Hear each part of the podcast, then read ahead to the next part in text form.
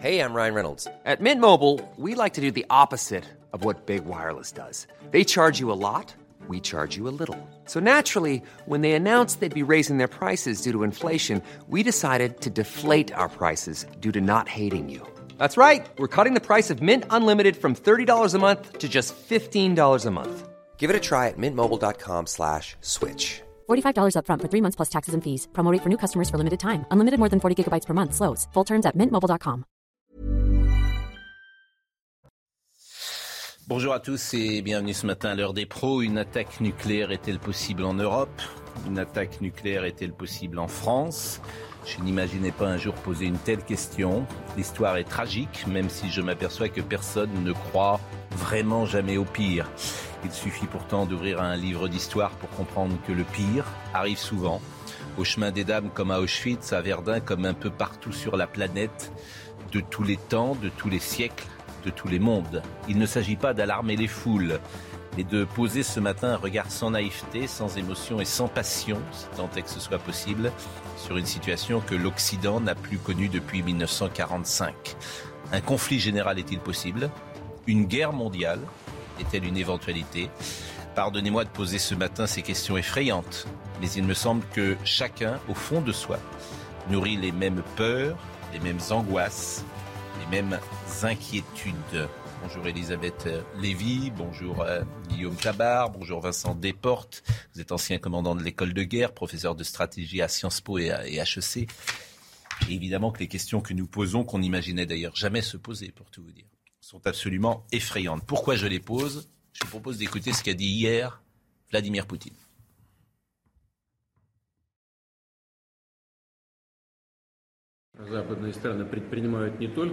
Les hauts responsables des principaux pays de l'OTAN ont pris des sanctions économiques et ils tiennent des déclarations très agressives contre notre pays, la Russie.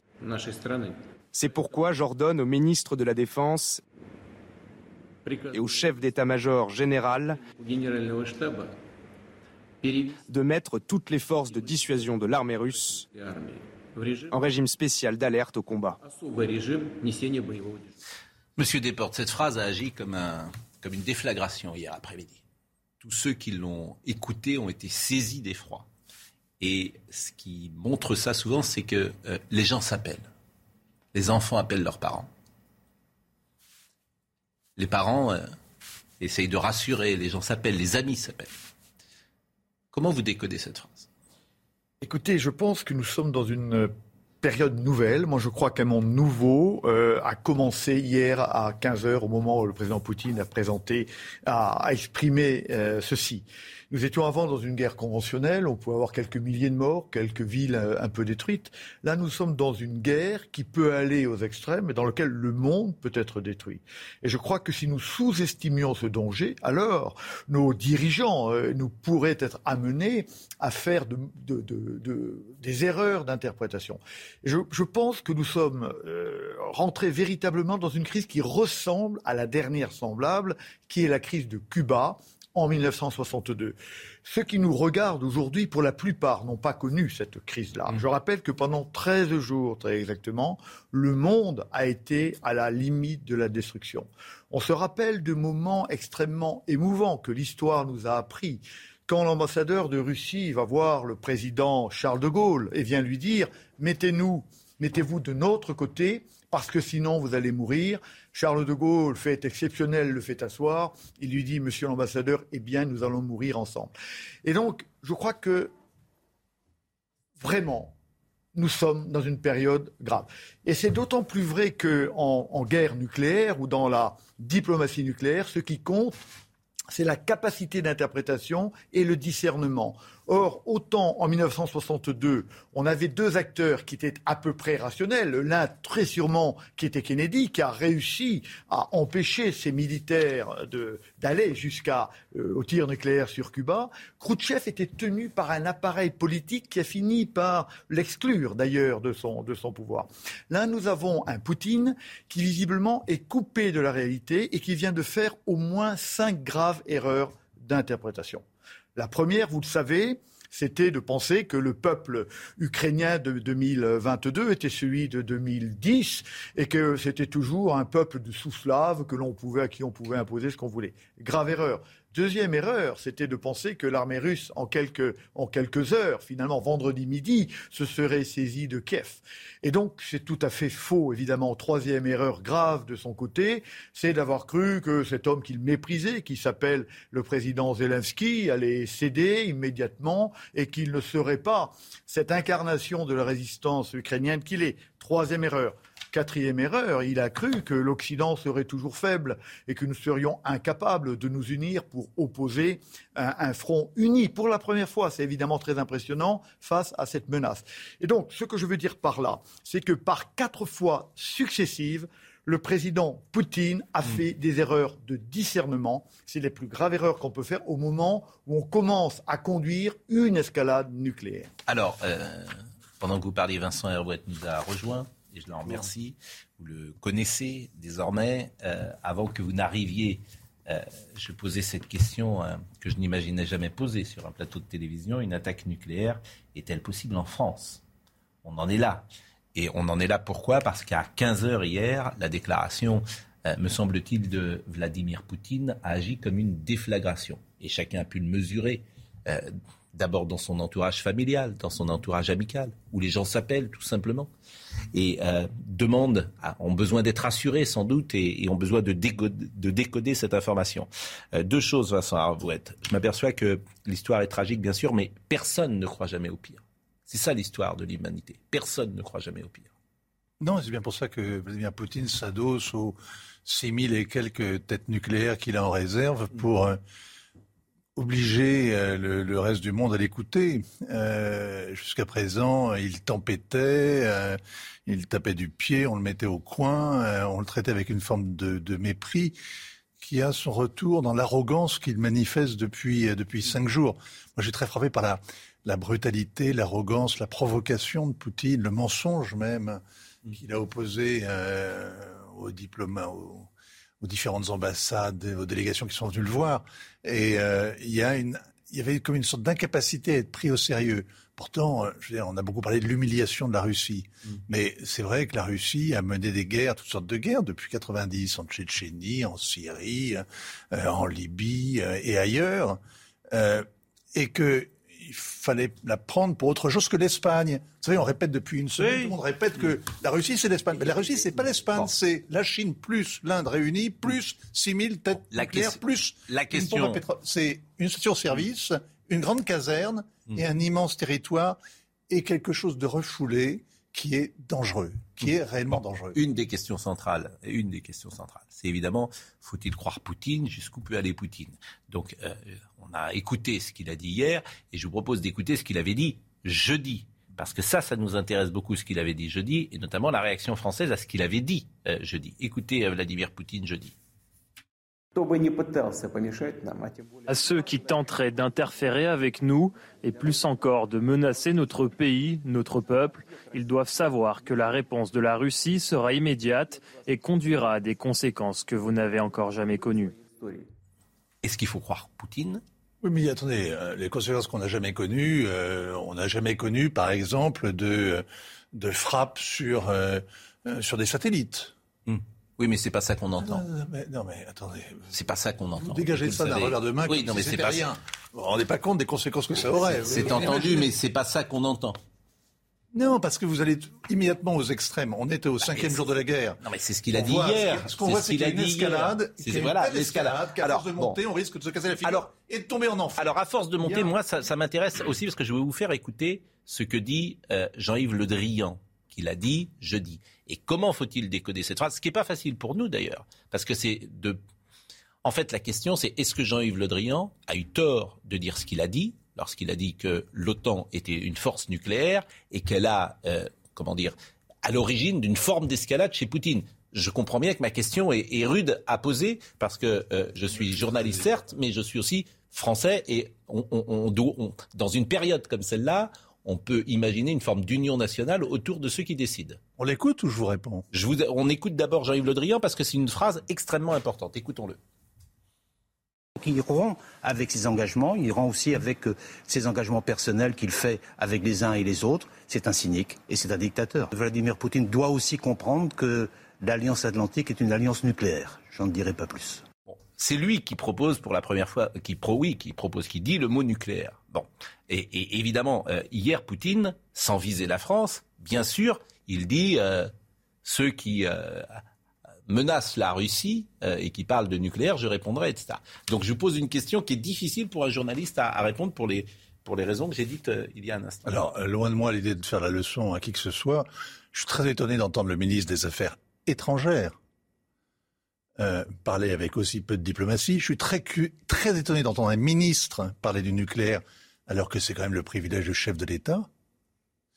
Et je suis très étonné d'ailleurs d'une certain nombre de déclarations françaises. Lui-même nous a expliqué le lendemain que nous mettons, la France met à disposition du président Zelensky les moyens pour s'exfiltrer. Ah bon? Donc il y a des forces spéciales, il y a le service action, il y a le service de haute protection des personnalités.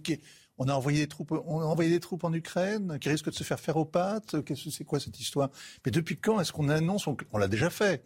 On l'a fait au Liban avec le, le général Aoun. On l'a fait euh, au Burkina, les forces spéciales ont sorti le président Blaise Compaoré. On l'a fait récemment en Afghanistan, à Kaboul, hein, avec euh, des moyens plus légers. Mais jamais on ne claironne ce genre de choses. Est-ce que cette phrase, clairement, Poutine a peut-être pété un plomb, oui. mais alors le court-circuit donne l'impression d'être assez général quand même. Hein. Mais est-ce que cette phrase euh, était une erreur?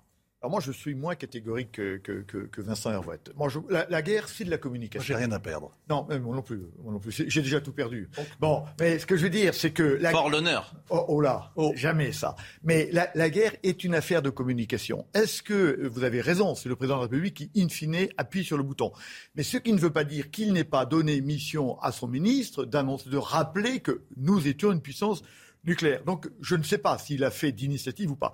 Ce que je veux dire, au-delà de ça, c'est que M. Poutine euh, s'arrêtera quand on l'arrêtera. Il s'arrêtera pas de lui-même. Et là, on est dans une, dans une escalade. M. Poutine dit j'utiliserai probablement des armes nucléaires et peut-être des armes anti-satellites. Et Le Drian, pardon, Monsieur le ministre des Affaires étrangères, dit eh bien nous aussi. Et donc euh, moi je pense que ça fait partie d'un dialogue. Hier, c'est pas dans ce sens-là. C'est pas dans ce sens-là. C'est d'abord euh, on, rappelle que l'OTAN est une force nucléaire, et c'est ensuite Vladimir Poutine qui répond. Non, pas exactement, puisqu'on a parlé avant, vous l'avez fait entendre, de conséquences, euh, etc. La deuxième phrase de Poutine, c'était avant.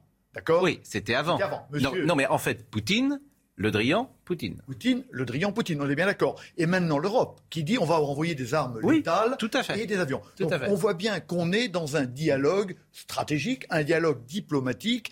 La diplomatie, c'est les armes et la diplomatie. Hein, la guerre s'arrête pas, la diplomatie s'arrête pas.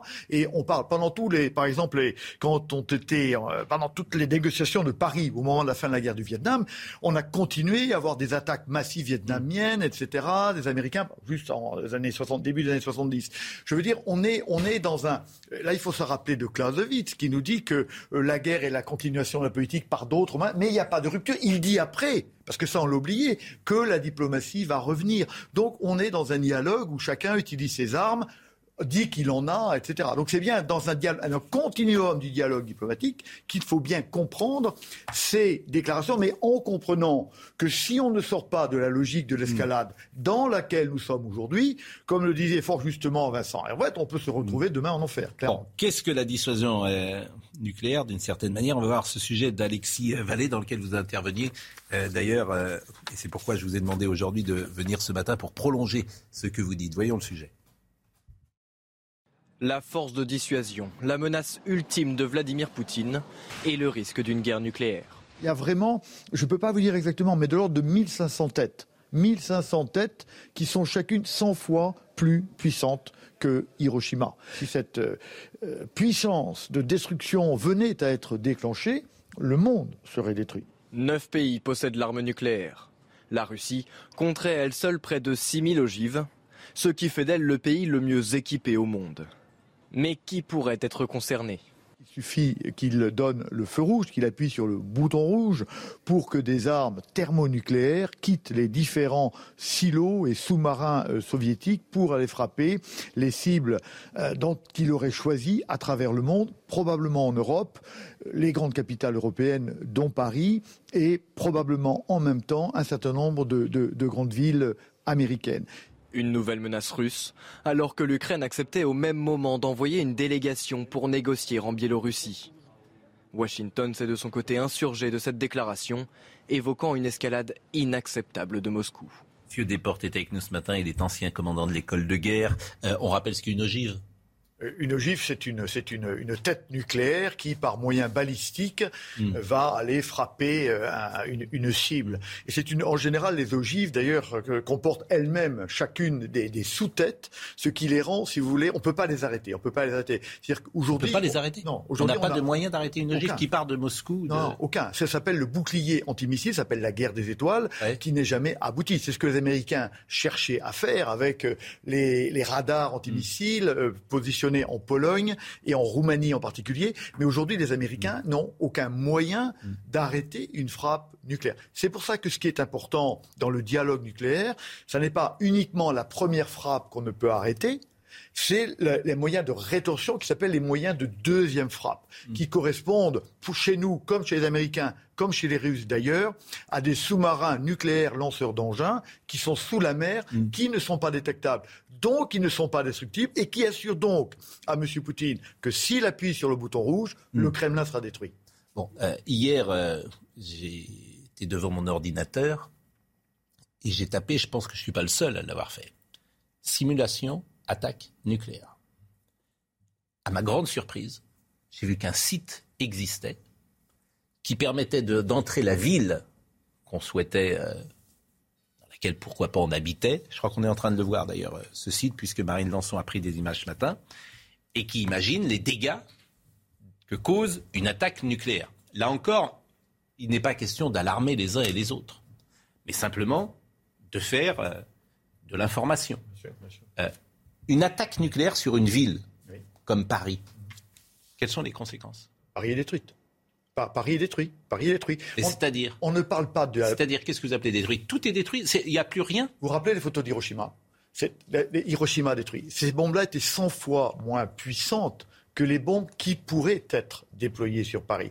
Donc, euh, on, dit même que les armes euh, atomiques détenues aujourd'hui par M. Poutine, qui est en avance technologique par rapport à la Chine et par rapport à la mm. Russie. Il ne faut pas l'oublier. Ces armes-là seraient capables de détruire beaucoup plus que Paris soi-même, mais euh, toute, la, toute, la, toute la région, etc. Donc on et tous les gens, pardonnez-moi de poser cette question euh, effrayante.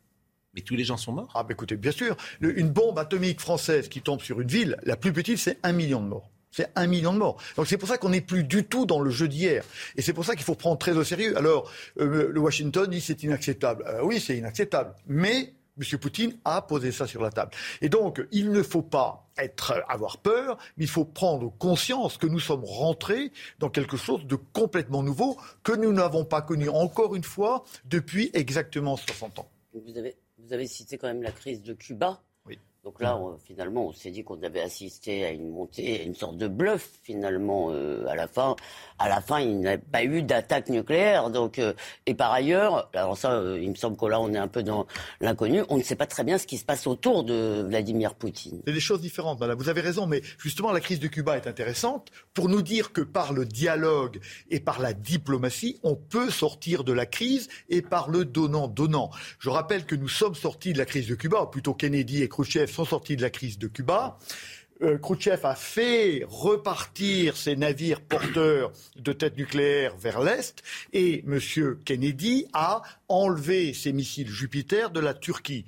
Ce que je veux dire, c'est que dans, ce, bras de fer-là, à la fin, euh, oui, on en est sorti par le dialogue. D'où l'importance de continuer les négociations, d'où l'importance de laisser ouverts les canaux diplomatiques. Et vous le savez bien que le téléphone rouge, que le téléphone rouge a été installé entre le Kremlin et, la Maison Blanche, justement pour se dire si ce genre de crise arrive, il faut absolument que nous puissions être en dialogue. Et... Oui, c'est vrai que la, crise de Cuba est un bon et le précédent, c'est pour ça que c'était tabou en fait. Il a, il a brisé un tabou en, évoquant le nucléaire. Oui. de là à penser qu'il va vitrifier Paris, il y a quand même un, il, y a quelques étapes qu'on a sautées. D'ailleurs, euh, non seulement ça, ça raserait Paris, non seulement ça tuerait les habitants, mais ça rendrait Paris inhabitable pour quelques millénaires.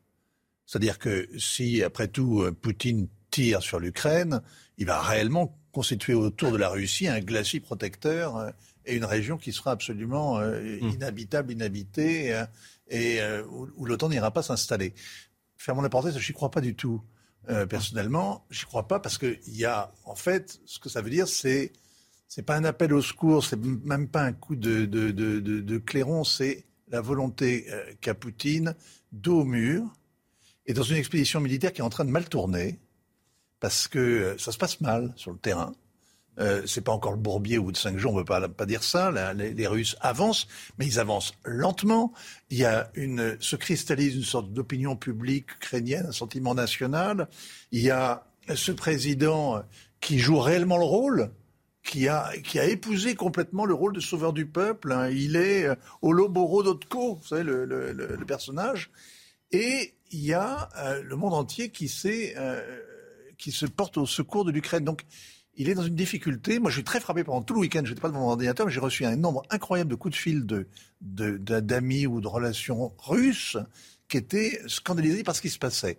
Dernier truc pour, le, pour appuyer sur le bouton, il n'est pas tout seul. Hein. Voilà, c'était ça. Ça, c'est la vraie question que je il faut le chef d'état-major. Il faut, paraît-il, d'après les sources ouvertes, il faut que le chef d'état-major des armées et que le ministre de la Défense euh, tournent la clé en même temps. Hein. Qui était à côté de lui d'ailleurs quand il l'a dit. C'est quand même des copains, probablement. Ouais. Mais bon, euh, Guillaume Tabar, et après je vais faire écouter une réaction. Oui, et je pense que c'est important de s'attacher aux mots utilisés par Vladimir Poutine.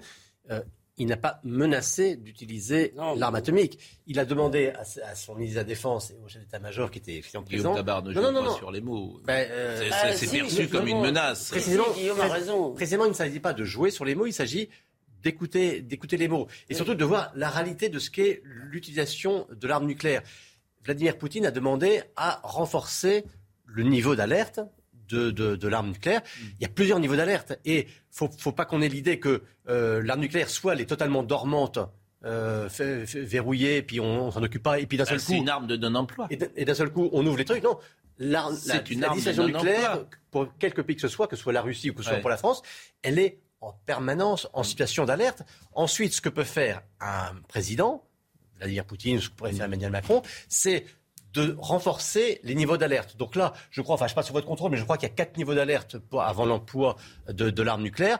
Euh, ce que Vladimir Poutine a demandé à ses généraux, c'est de passer du niveau 1 au niveau 2. C'est bien sûr en soi inquiétant puisqu'il utilise les mots. Bon, mais Monsieur Desport, vous validez ce que dit. Euh, je, je, valide, mais bien sûr, mais la traduction américaine de ce qui a été dit par M. Poutine, je le mets au plus haut niveau d'alerte. Alors maintenant, ce que vous dites est intéressant parce que c'est exactement le problème. Bluffe-t-il ou ne bluffe-t-il pas? Qu'a-t-il dit ou que n'a-t-il pas dit? C'est exactement ça. Le dialogue nucléaire, il est là. L'a-t-il vraiment dit Ne l'a-t-il pas, il dit, pas dit Il n'a pas dit je menace de vous envoyer mes armes nucléaires. Jamais, il ne l'a mais, pas dit. Mais, on ne dit jamais ça. Mais c'est la même chose. On est dans une gradation. Il ne l'a pas dit. Et donc, il y a votre interprétation qui est de dire jamais il ne le fera. Ou il y a Vincent Vincent Hervouette disait je n'y crois pas, Vincent. Non, mais il faut Et après, je vais vous faire écouter Sergei il faut qu'il perde. Il faut qu'il cède, il faut qu'il perde. Oui, mais qu'il garde quand même problème, euh, c'est qu'il faut, la face. Le problème, c'est que si sa défaite est éclatante en Ukraine, son régime est foutu. Bah oui. Je veux dire, son pouvoir chancellera. Je veux dire, de la même manière que l'Union soviétique a disparu mm. en perdant euh, la bataille de l'Afghanistan, de la même manière, le régime poutinien mm. risque bien de vivre euh, à Kiev son, sa fin, sa, son agonie. Donc, il est réellement dans une espèce de logique là, euh, non pas tellement de défi, mais de survie. Il faut négocier, il faut discuter avec lui. C'est le moment urgent de trouver les voies et moyens de décider. Sergei Girnov, qui est un ancien, sur laquelle je voudrais revenir après. Qui est un ancien espion euh, du KGB, qui est sur nos plateaux hier. Sergei Girnov, écoutez ce qu'il dit. Une de mes sources de Kremlin, jeudi, a dit que Poutine est prêt d'employer une arme tactique nucléaire pour impressionner le monde et pour faire voir jusqu'où il peut aller. Pour le moment, bien évidemment, euh, ce n'est pas contre l'Occident, parce que s'il l'utilise euh, euh, contre l'Occident, c'est la Troisième Guerre mondiale, c'est fini pour la Terre. On est bien d'accord. donc, il veut employer une arme tactique en Ukraine qui est un pays dénucléarisé, qui ne peut pas répondre. Et donc, euh, euh, c'est une petite arme, parce qu'en fait, ça, paraît comme ça abominable, mais une kilotonne, ça détruit 2 euh, km autour. donc, en fait, c'est. Pour les militaires, c'est pas si impressionnant que ça. Mais symboliquement, ce sera le deuxième homme. Poutine, en fait, dans sa tête, il veut rentrer dans l'histoire de l'humanité pour être le deuxième homme qui a appuyé sur le bouton nucléaire après Truman. Une arme tactique nucléaire euh, nous dit euh, Monsieur Girneuf. Monsieur Desportes, c'est quoi une arme tactique nucléaire avec des conséquences moindres Si j'entends Monsieur Girneuf. Ce sont des armes dont nous ne disposons pas nous Français, parce que justement nous nous sommes interdits d'avoir des armes dites euh, tactiques. Il faut savoir que la quoi une arme tactique? Une arme tactique, c'est une arme qui permet une arme de la bataille, si vous voulez. La guerre froide, au début, a commencé avec des armes nucléaires dans les deux camps, de manière à faire avancer la bataille par avec des armes qui sont destructrices, beaucoup plus, euh, qui sont, qui sont, mais qui ne sont pas des armes pour détruire des villes. Ce sont des armes qui, qui, servent à détruire des armées, des tanks, etc. Qui sont donc beaucoup plus petites. Moi, j'ai commencé toute ma carrière militaire en apprenant à, à utiliser des armes nucléaires, à faire des attaques de chars derrière. La doctrine soviétique, russe, pardon, en est resté là. Nous-mêmes, nous avons abandonné ces armes d'emploi. Et ça, ce sont des armes d'emploi. C'est pour ça qu'on a des armes nucléaires d'emploi chez euh, dans, dans l'arsenal dans l'arsenal russe. Et qui n'ont jamais été utilisées, Qui n'ont jamais été utilisées, mais qui est. c'est pour ça qu'à un moment donné, si on se rappelle bien, pendant la guerre froide, on, on est passé, euh, on a retiré les Américains ont retiré une très très grosse partie de ces armes tactiques de manière à ce que le combat conventionnel, s'il devait s'il y avait dû en avoir un entre, euh, entre le pacte de Varsovie et l'OTAN, ne devienne pas tout de suite un conflit, un conflit nucléaire. Mais il est clair que la doctrine euh, russe est une doctrine offensive qui possède des armes nucléaires tactiques. Et donc le raisonnement qui a été tenu par votre correspondant est, est possible. Est-ce qu'il est vrai ou pas? Je n'en sais rien. De toute façon, en matière nucléaire, tout est affaire d'interprétation. Mon problème, comme je vous l'ai dit, c'est que M. Poutine a commis d'énormes erreurs d'interprétation depuis le début de cette, euh, de cette guerre. Bon, on va marquer une pause. Je crois, M. Desportes, que vous, deviez, vous devez nous quitter peut-être, mais je vous remercie et vraiment de la qualité de votre expertise. Et puis, euh, très certainement, on va vous entendre régulièrement sur euh, notre antenne. Merci euh, à vous. On va recevoir Monsieur Bauer dans un instant, Alain Bauer que vous connaissez, et on va continuer évidemment notre discussion et notamment par l'intervention d'Ursula von der Leyen. Et là aussi, est-ce que ce qu'elle a dit est une bonne chose? Alors, je ne sais pas si je dois le traduire comme ça, mais comment? Magnifique. C'est-à-dire? Elle est remarquable. La guerre stimule vraiment euh, toutes sortes de gens euh, qui se révèlent. Euh, vous voyez pas qu'il à l'épreuve du feu. je, trouve que ça fait plusieurs jours que vous venez sur nos plateaux et, d'abord je vous en remercie. Oui. moi j'ai un ton un peu grave ce matin et vous gardez toujours un peu de légèreté et peut-être un peu d'ironie dans ce que vous dites. Mais, mais vous avez raison d'en garder parce qu'il en faut toujours un peu. Je veux dire, bon, je vivre de tragique, les Ukrainiens méritent plus de respect. Oui, s'il vous plaît, s'il vous plaît, Elisabeth, on est encore à l'antenne. Euh, donc, il est venu voilà. voir, Monsieur Desportes, merci, je vous remercie euh, vraiment beaucoup, vraiment beaucoup. On continue la discussion dans une seconde va essayer de comprendre ce qui se passe, de voir euh, les réactions diplomatiques, euh, de voir également ce qui se passe sur le terrain. Et précisément, nous sommes avec Régine Delfour, qui est depuis plusieurs jours, vous le savez, euh, en Ukraine. Bonjour Régine, et vous êtes avec Fabrice Elsner, et évidemment, faites attention à vous, bien sûr, dans ces périodes qui sont si rudes lorsqu'on est sur le terrain. Quelles sont les informations que vous pouvez nous donner ce matin sur la situation en Ukraine? Bah écoutez, sur cette situation, nous à Lviv, puisqu'il est très compliqué de savoir ce qui se passe en Ukraine, euh, nous ici, euh, la situation semble euh, calme, mais c'est un calme qui est plutôt fin. Il y a énormément de réfugiés qui viennent ici. D'ailleurs, tous les hôtels sont pris d'assaut. Les chambres sont d'ailleurs réservées pour les réfugiés. On vient de nous dire que nous, nous ne pouvions pas rester dans cet hôtel. Et nous avons pu échanger avec pas mal de réfugiés. Alors notamment cette femme qui a quitté Kiev avec son enfant. Elle, elle me confiait les larmes aux yeux qu'elle avait dû laisser son mari. Elle ne sait pas comment elle va pouvoir rejoindre la Pologne parce que son ambition est de rejoindre la Pologne pour retrouver des membres de sa famille. Mais il faut savoir qu'il y a que désormais il faut compter plusieurs jours pour rejoindre la Pologne. On parle de 3-4 jours. Certaines personnes vont essayer de passer par la Roumanie, par la Slovaquie. C'est assez terrible ce qui se passe en ce moment ici. Une ville comme Lille, est-ce que euh, les connexions euh, fonctionnent? Est-ce que euh, la télévision fonctionne? Est-ce que Internet fonctionne? Est-ce que les habitants de Lille savent ce qui se passe dans toute l'Ukraine?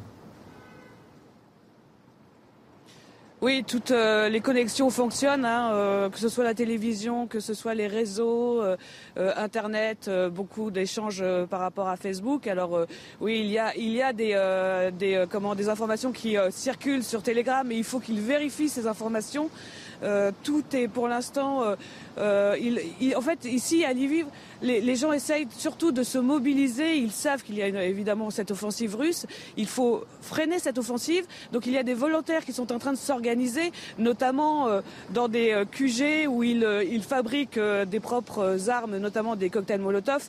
Ils font appel à, ils ont réuni aussi beaucoup de vêtements et, et d'aide alimentaire, puisque comme je vous le disais, il y a énormément de réfugiés qui sont ici la vie quotidienne telle qu'elle s'organise pour les habitants de Lille Est-ce que les les supermarchés sont ouverts? Est-ce que l'approvisionnement est, garanti? Est-ce qu'au fond, la vie quotidienne aujourd'hui euh, reste euh, classique, j'ai envie de dire, dans cette ville de l'Ukraine? Non, elle reste pas classique puisque de toute façon le maire a, demandé à ses concitoyens de rester le plus possible chez eux pour des raisons de sécurité parce que même si dans cette partie euh, de, l'Ukraine, dans, l'ouest de l'Ukraine, nous ne sommes pas encore touchés par les bombardements, cette ville n'est plus euh, n'est plus vraiment sécurisée. Alors il faut savoir que les cafés, les restaurants sont fermés, beaucoup de commerces sont fermés. Quand jeudi euh, ils ont appris l'offensive russe, les Ukrainiens ici à Lviv ont, fait beaucoup de, de provisions. Il reste que quelques qui sont, euh, qui sont ouverts. Euh, au niveau de l'essence, euh, ils sont rationnés. On a le droit que prendre quelques 20 litres uniquement. voilà ce que je peux vous dire pour l'instant. Merci Régine Delfour et je rappelle que vous êtes avec Fabrice Elsner dans des conditions qu'on imagine compliqué pour euh, effectuer votre travail. Nous recevons à l'instant Alain Bauer, euh, que vous connaissez, qui euh, connaît particulièrement bien ces questions de sécurité, de défense et de renseignement. On a une première partie sur la possibilité d'une attaque nucléaire déclenchée par Vladimir Poutine. Monsieur Delporte, qui est parti, était assez inquiet. Vincent Arvouette pensait que ce n'était pas une éventualité possible, qu'il y avait des freins que euh, Vladimir Poutine n'est pas seul à utiliser le bouton rouge. Je ne sais pas si sur ce sujet dramatique vous avez un avis. Je crois d'abord qu'il y a une différence très importante dans la conception de la dissuasion entre les Occidentaux et les Russes. Pour les Russes, la dissuasion est un élément offensif, pas seulement défensif. Et donc, il faut toujours se rappeler qu'il y a des doctrines. Cette doctrine existe euh, depuis euh, le général Svechins, qui date pas d'hier, 1920, mmh. l'usage de tous les éléments pour euh, protéger euh, le patrimoine russe. Et donc, euh, il y a un jeu, hein, quand vous avez DEFCON 5, DEFCON 4, mmh. c'est-à-dire mmh. les, niveaux de mobilisation. Et on était à quel niveau hier, selon vous? Alors on est plutôt vers 3 que vers 5, mais ce, ce n'est pour l'instant qu'un jeu. C'est-à-dire que la frappe nucléaire préventive par les Russes n'est pas une option. par contre, ça dépend du niveau de rétorsion et de représailles. Vladimir Poutine, il va jusqu'au bout de ce qu'il pense pouvoir aller. Mais il se passe des choses euh, en Russie, euh, y compris au niveau de l'état-major. Hier, le général Gerasimov a fait se faire limoger euh, du fait de la lenteur et de la difficulté des troupes, des énormes pertes considérables, inattendues, qui ont lieu. Donc, je ne crois pas à l'option nucléaire comme ça. Euh, mais je pense que, comme toujours en Russie, ça a toujours été une option. Et, on, a, on, a, failli, je vous rappelle qu'on y a échappé en 83-84 de justesse lors de manœuvres, alors là, de l'OTAN, qui avait été mal considérée par les Russes, ça a été rattrapé à la dernière minute. Donc mm. c'est un risque, mais c'est pas un risque majeur. Il faut quand même rappeler aux gens, peut-être pour les rassurer, qui nous écoutent, parce que là, Pascal, vous êtes un tout petit peu euh, affolant, que évidemment. Pascal, c'est lui, Alain, c'est moi. Pascal, pardon. Euh, oui, Pascal était affolant, vous ne l'étiez pas, pardon. Euh, pardon, voilà. Donc, euh, moi, je n'ai fait que poser les questions. Non, non, mais vous les posez quand même de façon un peu affolante. Je, je reçois des messages. Mais, les questions sont non, mais affolantes. Je comprends, moi, je veux bien qu'on ne pose pas de questions. Non, mais j'ai pas vous avez... Non, mais les questions sont légitimes. Simplement, il faut des réponses qui peuvent être affolantes, mais les questions, elles sont légitimes. Avant toute chose, que, il faut le redire, que dissuasion, ça veut dire que si l'un appuie sur le bouton, il prend le risque, évidemment, si vous voulez, d'une destruction de Moscou. Et chacun comprend ce que vous dites. Non, eh bien non, parce que si vous rappelez ça, ça fait baisser la. Non, mais, pas du tout. Pas, bah, ça fait baisser la probabilité, excusez-moi. Mais, la bah, probabilité de quoi si tu as affaire à quelqu'un qui se moque de vos arguments? Il se moque de faire détruire Moscou, ben ça, j'y crois pas. Et, mais qui est dans un autre état d'esprit. Donc, qui va dans une folie impossible. enfin, ce que vous racontez, euh, Pascal, c'est la, la, dissuasion du fou au fort. Mais on n'est pas, on n'est pas dans un contexte qu'il faut comprendre, c'est qu'on n'est pas dans un contexte de guerre froide. On est dans une guerre de, de haute intensité et on est au cinquième jour de, de, de l'opération. On est au cinquième jour de la bataille. Mmh. Bon. Où il ne peut pas parler d'enlisement, mais c'est vrai que euh, l'armée euh, euh, russe subit des revers assez mm. considérables. Elle avance, mais elle avance plus lentement que prévu. Elle, au pied de, au pied de, Kiev, elle stationne sans avoir réussi à boucler la ville. Elle a, elle a enfin conquis ce matin la supériorité aérienne, du moins c'est ce qu'elle proclame. C'est-à-dire mm. que jusqu'à hier, il y avait encore des chasseurs ukrainiens dans le ciel et qui ont abattu, semble-t-il, un certain nombre d'aéronefs euh, russes. Donc ça se passe pas du tout comme la promenade de santé ou la guerre éclair qu'on imaginait. C'est pas Budapest en 56. C'est pas Grozny non plus. Il n'y a pas de tapis de bombe. J'entends bien et, je suis content euh, que vous soyez plus euh, rassurant, mais je le répète, moi je ne suis euh, que dans la pose des questions. En revanche, nous sommes en, direct avec un Français qui va partir pour l'Ukraine. Il s'appelle Sébastien, il est parti hier de Montpellier, il sera en Ukraine avec sa femme qui est ukrainienne pour aller chercher la mère de celle-ci. Donc vous allez, monsieur, en Ukraine pour essayer de trouver et rapatrier, cas faire venir en France euh, votre belle-mère. Vous avez pris la route en voiture avec beaucoup de dons. Vous allez aller jusqu'en Allemagne pour rejoindre la frontière polonaise et ensuite entrer en Ukraine pour euh, se rendre dans la ville de Vinnytsia. Euh, où êtes-vous ce matin, Sébastien? Alors bonjour à tous. alors ce matin, je suis arrêté sur une station-service en Allemagne. Voilà, donc on devra arriver dans quelques heures en Pologne. Bon, c'est pas la première fois que je fais la route, donc donc euh, j'ai l'habitude, sauf que là on a euh, cinq jours où on n'a pas dormi, énormément de fatigue. Et effectivement, euh, on est parti de, de Montpellier hier. alors un petit peu tard, on est parti à 13 heures parce que parce que le matin très tôt, j'ai mis j'ai lu un article dans Midi Libre d'un groupe qui s'était créé d'Ukrainiens à Montpellier et donc j'ai lancé un message, un appel le matin pour avoir des dons. Euh, il y a pas mal de personnes qui ont répondu, notamment euh, euh, un liveur du CNL qui est à, à côté de Nîmes qui a fait bouger un peu la, la communauté la communauté gitane euh, parce qu'il est de cette communauté. Le groupe des Ukrainiens de Montpellier qui sont en train de monter une association qui ont euh, qui sont immédiatement venus dans la matinée avec j'ai des médicaments, j'ai demandé beaucoup de vêtements pour les enfants. Alors les vêtements pour les laisser en Pologne, euh, pour pour les personnes qui sont en Pologne, parce que bah, tous ceux qui ont fui avec des enfants n'ont pas pu emmener, euh, je suppose, énormément d'affaires, donc euh, ils vont en avoir besoin. Et puis les médicaments, euh, à, à, la condition qu'on arrive à passer la frontière, bien entendu. Alors j'ai appelé le Quai d'Orsay, on a appelé l'ambassade ukrainienne. Logiquement, il ne devrait pas y avoir de soucis parce que nos passeports étaient déjà tamponnés, que ma femme est ukrainienne et on va essayer d'amener euh, les médicaments par contre euh, euh, bah, le plus proche possible de Kiev puisque Vinnytsia est à deux heures de route avant Kiev. Malheureusement, il semble que les ponts soient coupés vers Kiev. Je voulais essayer d'aller récupérer le, le fils de cette dame qui est passée à la télévision, qui vient de Pesnas, qui est à 6 km de chez moi. Voilà. Est-ce que vous avez eu des nouvelles de votre belle-mère? Alors, ma femme l'a au téléphone tous les jours, donc euh, ma belle-mère dort dans sa baignoire euh, tous les soirs, voilà, à côté d'un mur porteur, au cas où une roquette euh, touche l'immeuble sur les conseils de son frère qui est un ancien militaire qui lui a dit tu te mets à côté d'un mur à côté du mur de l'immeuble le plus solide possible donc un mur porteur. et donc elle dort sur des couvertures dans sa petite baignoire avec des oreillers et une plaque de contreplaqué au-dessus de la baignoire de manière à ce que si des gravats venaient à tomber du plafond sur elle, ça la protège un maximum. Écoutez, bon courage, Sébastien, et bon courage. Et évidemment, on va prendre euh, des nouvelles ces prochaines heures euh, de votre, euh, dire, de votre périple. merci. là, vous êtes en Allemagne en ce moment. Vous comptez arriver quand dans la ville de Vinitsia, si tout va bien? Alors, en fait, arriver à la frontière, je voudrais, je voudrais arriver à la frontière en fait dans le dans le courant de, de la nuit. Pourquoi? Parce qu'il y a un couvre-feu, que les couvre-feux ne sont pas les mêmes suivant les villes, les horaires ne sont pas les mêmes suivant les villes que l'on traverse. Euh, donc c'est un petit peu compliqué, donc ça sert à rien d'arriver le soir parce que de toute façon c'est dormir euh, toute la nuit à la frontière.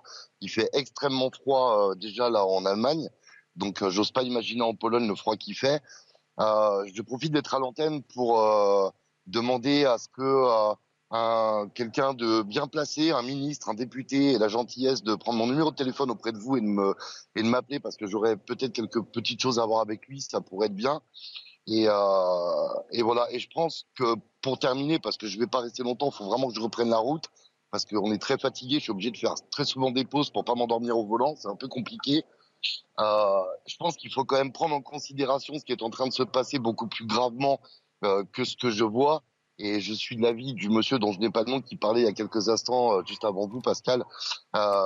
Et je pense que ce qui est en train de se passer là va avoir de très graves répercussions, non seulement sur nous, mais je pense que si on ne montre pas au peuple ukrainien qu'aujourd'hui nous sommes avec lui, eh bien demain on sera tout seul. Merci, ça, merci beaucoup Sébastien et bon courage à vous et faites attention à vous parce que plusieurs fois vous aviez dit que vous étiez fatigué. Euh, faites attention à vous et ne prenez pas euh, de risques, euh, évidemment, pour votre santé et celle de, votre épouse. Merci. on va écouter Ursula von der Leyen. Et là, j'ai besoin de vous pour décrypter ce qu'elle a dit hier. Est-ce que ce qu'elle a dit aura des conséquences qui peuvent être importantes, et notamment auprès de Vladimir Poutine, qui peut entendre ce qu'elle dit comme une menace et donc lui-même de répondre ensuite. On va écouter Ursula von der Leyen, qui est à la Commission européenne, vous le savez, et Joseph Borrelli, qui était sur la même ligne. Écoutons-les. Pour la première fois de son histoire, l'Union européenne financera l'achat et la livraison d'armes et d'autres équipements à un pays qui est attaqué. Je proposerai aujourd'hui d'utiliser les facilités de paix européennes pour appliquer plusieurs mesures d'aide d'urgence financer la fourniture de matériel militaire à l'armée ukrainienne, ainsi que du carburant, des équipements de protection et des fournitures médicales. Un autre tabou est tombé, celui que l'Union européenne n'apporte pas d'armes en temps de guerre. Euh, Joseph Borrell et Ursula von der Leyen. Donc là, on est tout à fait euh, dans ce qu'avait dit Vladimir Poutine, si certains interfèrent, les conséquences seront telles que vous ne les avez jamais connues. Donc, manifestement, il y a euh, Madame euh, la Commission européenne qui intervient pour la première fois d'ailleurs dans son histoire. Donc comment quoi, Dans son histoire. Oui, oui, non, mais là-dessus, c'était assez révélateur. Sur le plan militaire. Donc comment vous décryptez ça Et est-ce que c'est, j'allais dire, une bonne chose? Pardonnez cette formule un peu triviale. Ben, un jour, il faudra sans doute, euh, euphémistiquement, sans doute remercier euh, Vladimir Poutine d'avoir créé deux événements extraordinaires. Un, il a créé une nation ukrainienne qui n'existait pas vraiment jusque-là, parce qu'il pensait que des hordes de Ukrainiens de l'Est se précipiteraient pour applaudir les libérateurs. Et ils ne sont que des envahisseurs qui payent un prix très cher, y compris dans les régions de l'Est, extrêmement russophones, qui ne se sont pas euh, soulevés pour soutenir euh, l'armée russe. Elles combattent contre l'armée russe. Les avancées euh, qui sont là sont des avancées incroyablement lentes avec des forces de résistance à l'Est parfaitement inattendues. Ailleurs, on pourrait dire c'est normal, c'est l'autre euh, Ukraine, l'Ukraine de l'Ouest. Mais l'Ukraine de l'Est, l'Ukraine russophone orthodoxe, elle s'est révoltée contre lui. Et la deuxième, c'est qu'elle a réveillé l'Europe. Alors en Europe, elle a pas réveillé l'Union européenne parce que Chacun sait que c'est euh, quand même une fantasmagorie de ce point de vue-là, mais il s'est produit des événements. C'est beaucoup plus intéressant de voir euh, le chancelier allemand expliquer qu'il va dépenser 100 milliards pour réarmer, mm. euh, alors que c'est quand même un non-dit absolu depuis la réunification. On n'a plus d'armée en Allemagne. Et deuxièmement, qu'on fournit non plus des casques, des médicaments, etc., mais des armes. On finance des armes, y compris des armes antiaériennes. Euh, et anti-chars, euh, qui sont en partie celles qui provoquent aujourd'hui euh, le, plus de mm. dégâts. Donc oui, il s'est produit, oui, je quelque chose. Et du coup, mais, oui, mais vous le décryptez. Je trouve que vous faites de la diplomatie, vous ne le décryptez pas. Est-ce que non, c'est un message qu'il peut comprendre parce que pour la première fois, il n'a pas un ventre mou et seulement un ventre mou. Donc vous trouvez qu'il y a une forme d'efficacité dans cette action? Relative, mais c'est mieux que rien. Voilà, c'est mieux que rien. C'est votre position également? Madame von der Leyen était ministre de la Défense en Allemagne avant d'être à la tête de la Commission européenne. Elle était la ministre, la patronne de cette armée qui n'existe pas, l'armée allemande, mm. et qui va demain exister, mm. puisque 100 euh, milliards sont mis sur la table par mm. euh, le nouveau euh, chancelier.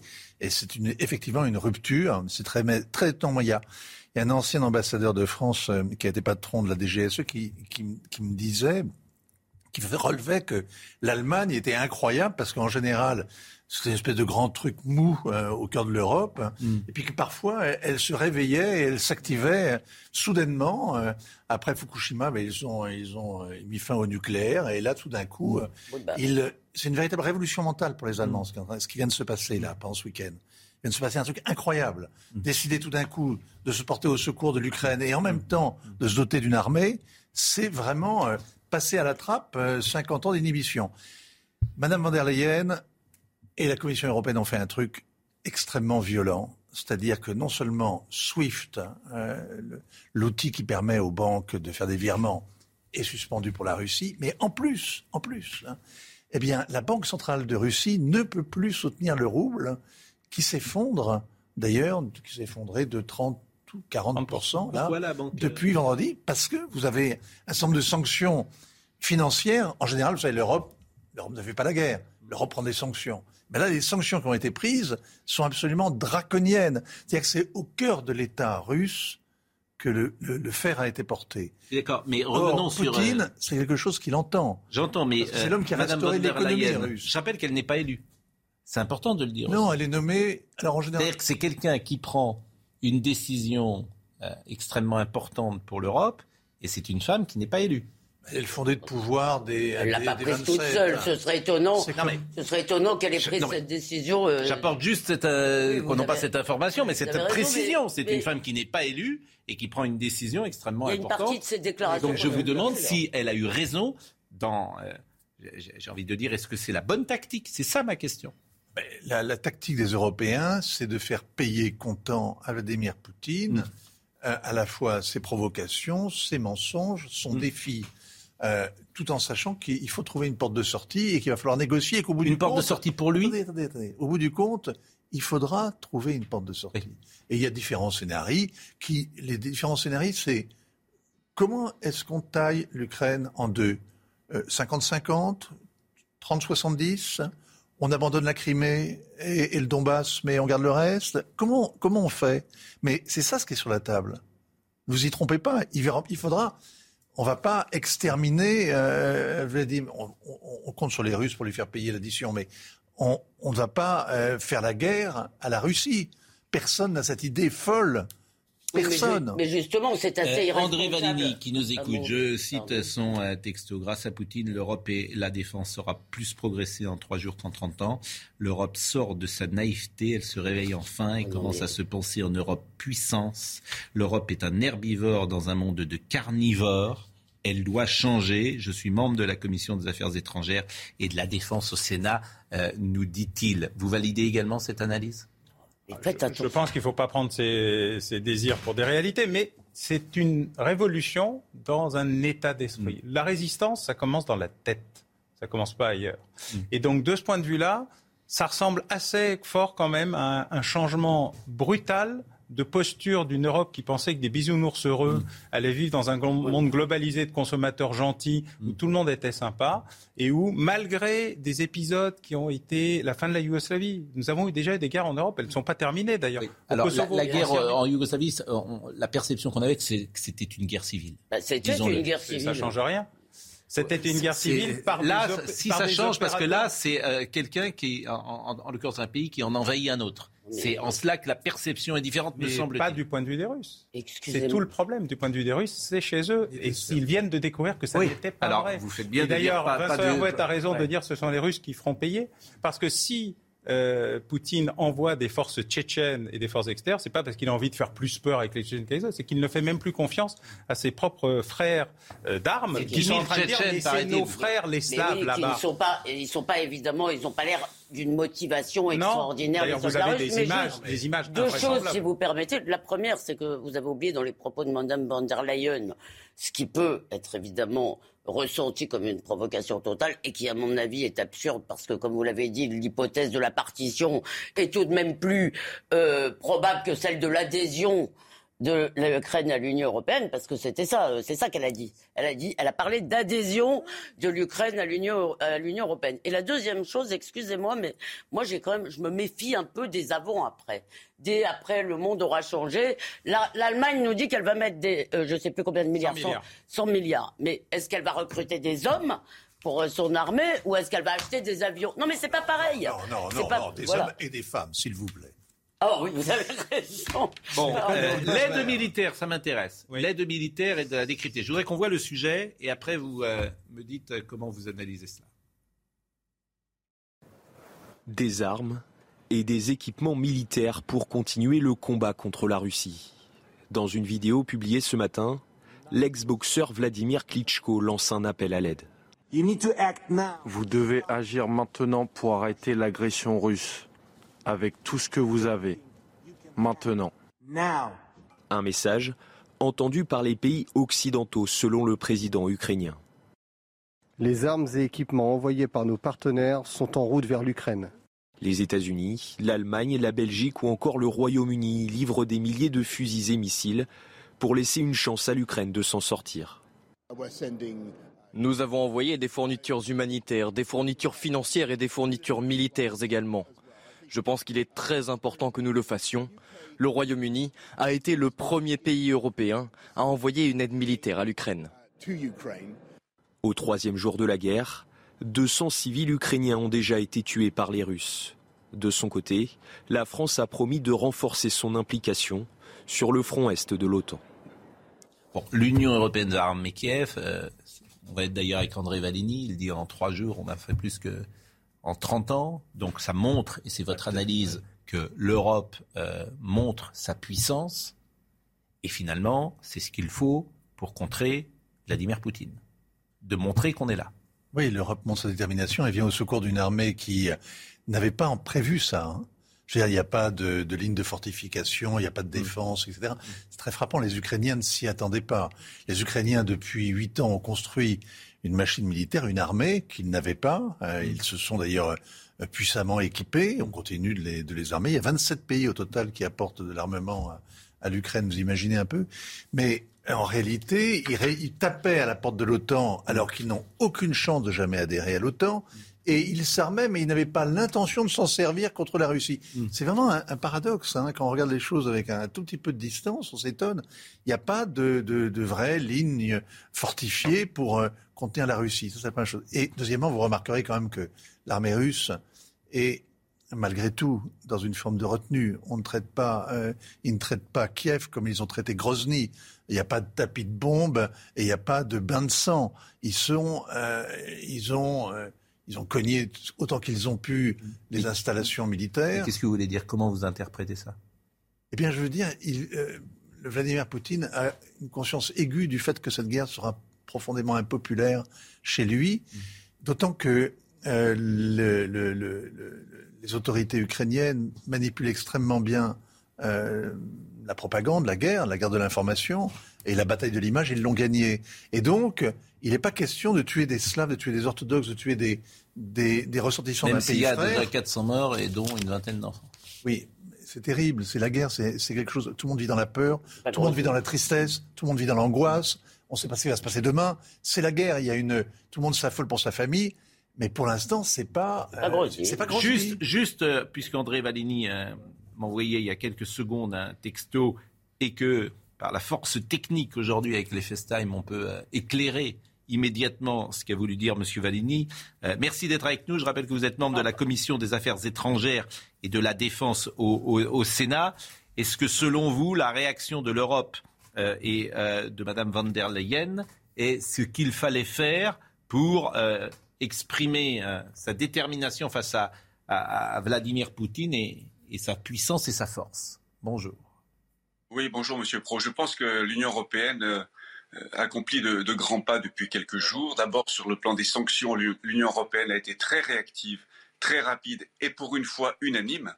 Très rapidement, l'unanimité a été trouvée pour euh, frapper de sanctions très lourdes euh, Poutine et, la Russie. Et puis alors, ce qui s'est passé hier, c'est ce, que vous disiez à l'instant, c'est que l'Union européenne a fait un grand pas vers euh, la notion d'Europe puissance. Alors, j'ai parlé d'Europe de la défense tout à l'heure. J'ai entendu M. Boer qui disait qu'il ne fallait pas prendre ses désirs pour des réalités. Il n'empêche quand même que le pas qui a été fait hier avec l'annonce de Mme von der Leyen est un grand pas en avant vers la notion d'Europe puissance. C'est vraiment quelque chose d'historique. Et jusque-là, moi, je faisais partie de ceux qui regrettaient que l'Europe ne se considère pas suffisamment comme une puissance autre qu'économique. C'est une grande puissance économique, commerciale évidemment, financière aussi, mais l'Europe doit avancer, je l'ai dit dans mon texto tout à l'heure, l'Europe est encore un herbivore dans un monde de carnivores, et je pense que la crise ukrainienne, la guerre que Poutine a déclarée à l'Ukraine, va nous permettre d'avancer beaucoup dans cette direction. Bah merci euh, de, ces précisions, euh, Monsieur. Merci. Euh, on va essayer maintenant d'aborder le chapitre responsable coupable. Évidemment, Vladimir Poutine est le premier coupable de ce qui se passe. C'est lui qui intervient en Ukraine et c'est lui qui déclenche cette guerre. Est-ce qu'il y a des responsabilités Et c'est toujours difficile euh, à ce moment-là de parler des responsabilités, parce que c'est de dire est-ce que l'OTAN a été responsable Est-ce que l'Europe a été responsable Est-ce que l'Amérique a été responsable de cette situation La question c'est est-ce qu'on aurait pu l'éviter Et cette question me paraît importante. Il y avait un accord qui a été signé par James Les accords de Minsk 2, par exemple, ne sont pas respectés, paraît-il. Ils ne pouvaient pas l'être, donc c'est juste pour se faire plaisir. Non, non, l'accord... Oui, alors là, il faut que vous expliquiez. Ben, il y a un accord initial qui est assez simple. L'Allemagne se réunifie. L'OTAN n'avancera pas d'un millimètre à l'est. L'OTAN n'avancera pas d'un millimètre à l'est. Ça, c'est les accords de Minsk Non, c'est 1990, James Baker, dans un dialogue avec Gorbatchev, puis Helsinki l'OTAN n'a pas respecté cet accord pour des raisons différentes et donc en sept vagues d'adhésion. Donc ça, c'est la responsabilité de l'OTAN. Historique, oui, des États-Unis d'Amérique. Et, disons-le, parce que c'est bah, toujours difficile. Celle de l'Europe est quand même d'avoir laissé les États-Unis régler la vraie guerre L'Europe n'existait pas, donc euh, voilà. pourquoi l'OTAN n'a-t-elle pas respecté ça? Parce que d'abord l'OTAN a dit oui mais il y a Kaliningrad là, je ne peux pas laisser les Baltes tout seuls. Et les Russes ont dit, ouais, les Baltes, c'est pas vraiment nous. Il y a beaucoup de russophones, mais bon, on comprend. Ils n'ont rien fait, rien. Et puis, il y a eu un Premier ministre de Boris Eltsine qui s'appelle Evgeny Primakov, qui a établi une doctrine qui est assez simple. L'OTAN est notre ennemi. L'Europe n'est pas un allié potentiel. Nous avons tendu la main. Vous nous avez humiliés, piétinés, rionné, détruits, euh, ruinés. On a compris. En fait, vous êtes le jouet des États-Unis. Tant que vous n'existerez pas, grosso modo, on vous considère comme des ennemis et l'Alliance atlantique est notre ennemi. L'Union européenne, on peut discuter. C'était d'ailleurs un des éléments qui a permis l'extension assez pacifique de l'Union européenne. Mais il y a deux choses qu'il ne faudra jamais toucher. Jamais. L'Ukraine et la Géorgie. Biélorussie ne faisait pas partie des discussions. Quant au Kazakhstan, tout le monde s'en foutait un peu. Mm. Et donc, jusque et peu à peu, l'Alliance Atlantique s'est agrandie, s'est agrandie. Tous les pays du pacte de Varsovie, sauf la Russie et l'Ukraine, ont adhéré à l'Alliance Atlantique. Un long mouvement. Et euh, Vladimir Poutine, en 2007 à Munich, j'y étais, a dit "Écoutez les gars, c'est assez simple. Ça va être la guerre. Donc si vous vous arrêtez pas, ça va être la guerre. Je vous préviens." Ça, c'est en quelle année? 2007, conférence de Munich. Ce que dit Poutine, il y a 15 ans. Devant tout le monde. Tout le monde. Il y avait un très long papier euh, du Monde disant coup de froid sur la conférence de Munich, mm. discours de guerre froide. Non, non, c'était un discours Alors de guerre. Ça n'arrive qu'aujourd'hui? Ah bah parce qu'il a compris que ça allait pas se faire tout facilement. Alors, il a commencé par des petites opérations en Transnistrie que vous voyez là, euh, etc. Puis il a fait un test général en Géorgie qui ne s'est arrêté que miraculeusement. D'abord parce que déjà conventionnellement, euh, l'armée russe euh, s'est trouvée en grande difficulté, et puis parce que euh, Nicolas Sarkozy a trouvé les mots pour dire à Poutine, il faudrait peut-être s'arrêter, mais sans que celui-ci revienne en arrière. Hein. Il a gardé ses positions, mm. et puis il s'est préparé. Il a compris ce qui n'avait pas marché en Géorgie. Il s'est préparé. La doctrine Gerasimov, du nom de son chef mm. d'état-major, c'est ce qu'on appelle la guerre hybride, la guerre par tous les moyens possibles et imaginables, jusqu'à, mais juste en dessous la confrontation nucléaire. C'est pour ça que c'est un élément du jeu, mais ce n'est pas un élément qui va jusqu'au déclenchement préventif. On va marquer une pause. C'est passionnant euh, de vous écouter et d'essayer de comprendre. Euh, à tout de suite. Il y a deux informations qui viennent de tomber. D'abord, Kiev exige un cessez-le-feu immédiat. Et la deuxième chose, c'est que l'Ukraine demande son intégration dans l'Union européenne sans délai. Euh, je ne sais pas d'ailleurs si c'est possible. Je ne sais pas la, le mécanisme d'intégration. J'imagine qu'il est, ça se passe pas en 24 heures. Ah mais non, non, vous savez, ça, donc, donc, je, je, pas vraiment pour adhérer au club, il voilà. pas de payer la cotisation. Mais le Conseil de l'Union, le Conseil de l'Union peut juste déclarer qu'ils sont d'accord pour commencer le truc. Ce Alors, on peut ouvrir les dossiers. Répétez ce que vous Le venez Conseil de, l'Union européenne, les 27, pas Madame von der Leyen, mais le Conseil des 27 peut dire, eh ben d'accord, on ouvre. C'est ce qu'on a fait avec la. Ce serait un signe. Euh, bon. Ah ben, ce qui est un signe qui rentre dans. Est-ce qu'il faudrait le faire ou pas Je ne sais pas si vous avez un avis là-dessus. Moi, je pense que la guerre qui, euh, qui se déroule sous nos yeux là est liée très largement au fait que l'Europe ait été infichue depuis 30 ans de décider d'une politique claire avec les pays qui sont entre elles et la Russie. C'est-à-dire ce glacis que constituent la Géorgie et l'Ukraine, et aussi la Moldavie. Euh, on n'a aucune politique vis-à-vis de ces pays-là. On sait très bien qu'on ne les intégrera pas mm. parce que leur retard économique est considérable, parce que c'est une source de problèmes sans fin. On ne veut pas les intégrer, mais on ne sait pas quoi leur dire. Si on avait su quoi leur dire, peut-être que le problème ne se poserait pas de cette manière-là aujourd'hui. Alors ça, vous m'intéressez parce qu'on disait tout à l'heure la culpabilité de Poutine et on essayait euh, de dégager les responsabilités. Et on s'est arrêté en 2007 d'une certaine manière. Donc là, euh, j'aimerais que vous prolongiez, euh, puisque vous, euh, par exemple, pourquoi les 27 pays ont armé l'Ukraine depuis quelques années? Est-ce que c'est une question qu'on peut se poser? Parce que d'abord, il y a eu l'opération de sécession dans le Donbass, la première tentative de privatiser la mer d'Azov. Parce que tous les pays, les 27, n'ont pas tous participé au réarmement de l'Ukraine. Ce n'est pas exact. Euh, quelques pays ont participé au réarmement de l'Ukraine. Les 27 s'y sont mis récemment, il y a quelques jours. Ils envoyaient des casques, ils envoyaient des véhicules, mais pas trop. Juste mais par exemple, quelle a été la position de la France vis-à-vis de l'Ukraine ces dernières années? Ah, D'une modération remarquable. C'est-à-dire? Bah, La France, à ma connaissance, n'a pas livré d'armes à l'Ukraine jusqu'à hier. Et l'Amérique, c'est l'Amérique. D'armes offensives. Et, mais ce, ce blot des responsabilités, parce que je l'entends, les, pro-Poutine disent effectivement, bien sûr, Poutine est, le coupable, mais on aurait pu éviter ça. L'Amérique est responsable, l'Europe, pourquoi pas, etc. C'est ce chapitre-là. tout le monde a participé euh, à cette situation. Je veux dire, de ce point de vue-là, il y a un agresseur, mm. euh, mais il y a beaucoup de pleutres, euh, de lâches, d'inconséquents, d'incompétents. Mais ça a commencé avec l'administration Obama.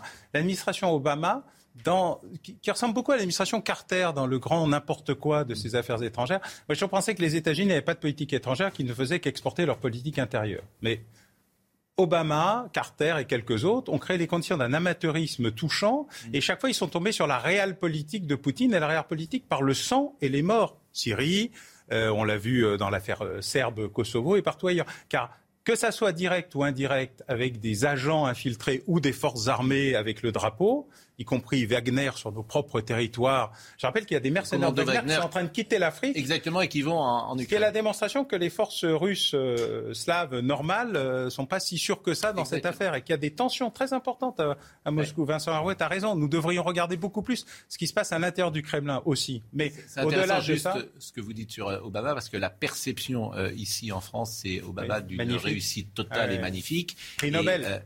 Et, prix Nobel et manifestement. Bah, à côté de Joe Biden, c'est un triomphe, hein, Obama quand même. Hein. Mais cumulé ensemble. Le vrai désastre de la politique américaine, c'est Joe Biden, hein, depuis un an. Euh, j'entends bien, mais il faut que vous expliquiez ça pour le téléspectateur. Ben, je veux dire que ce qui s'est passé à Kaboul le 15 août, où on a vu l'armée américaine se carapater euh, devant euh, les talibans rentrant en moto pour faire table rase de ce qui avait été construit depuis 20 ans, euh, avec beaucoup de, avec des, des, milliards de milliards de dollars de dépensés mm. et, des, et beaucoup de sang versé. Euh, là donc cette cette cette cette façon de l'armée russe, de, se, de l'armée américaine, de se débander et de filer sans regarder en arrière, c'était euh, c'est un désastre sur la crédibilité américaine. Des américaine de se retirer de C'est le déclencheur de l'opération. Jusqu'au bout. déclencheur. C'est ça qui dit à Poutine, en fait, ça y est, voilà. c'est le moment. On ne veut plus intervenir, on veut se débarrasser du fardeau. Si, on ne, si l'Amérique ne se retire pas de aussi, aussi désastreusement, elle aurait pu se, euh, elle aurait pu, elle aurait pu sortir en là, oui. ce serait peut-être pas passé? Bien sûr. Et Probablement. Si pas dit... Euh, question subsidiaire. Après, je donne la place à la, la parole à Elisabeth. Trump aurait fait la même chose?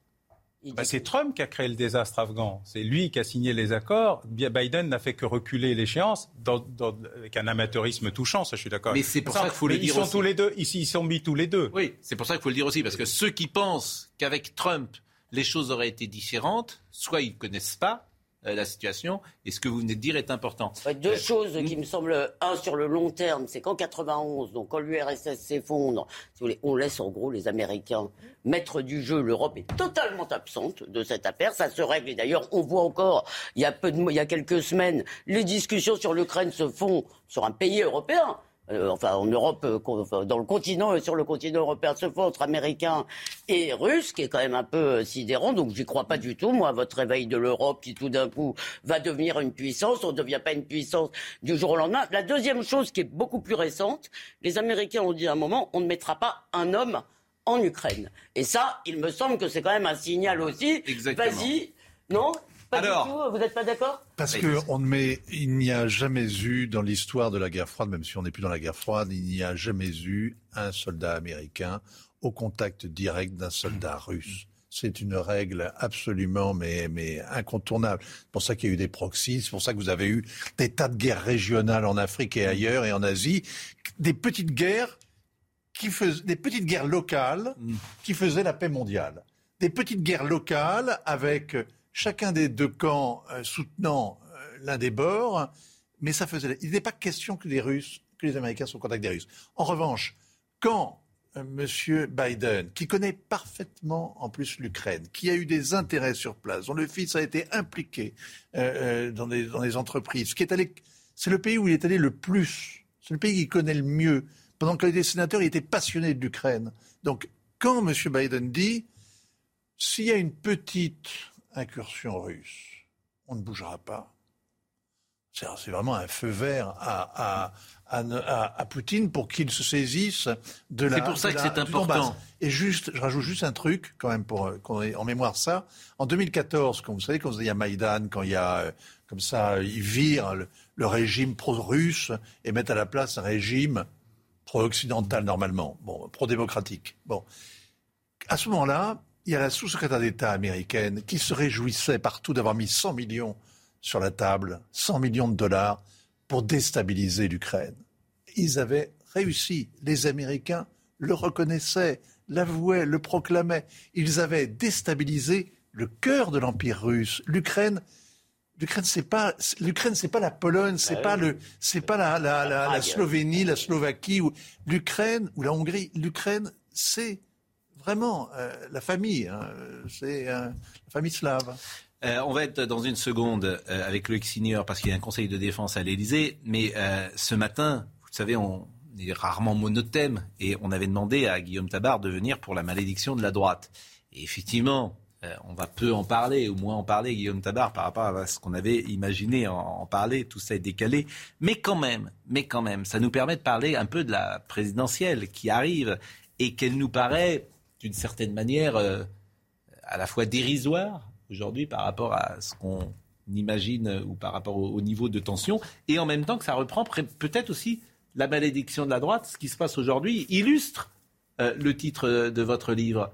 Parce que elle est, c'est pas aujourd'hui qu'elle peut être en position de, gouverner avec Valérie Pécresse dans l'instant que nous imaginons.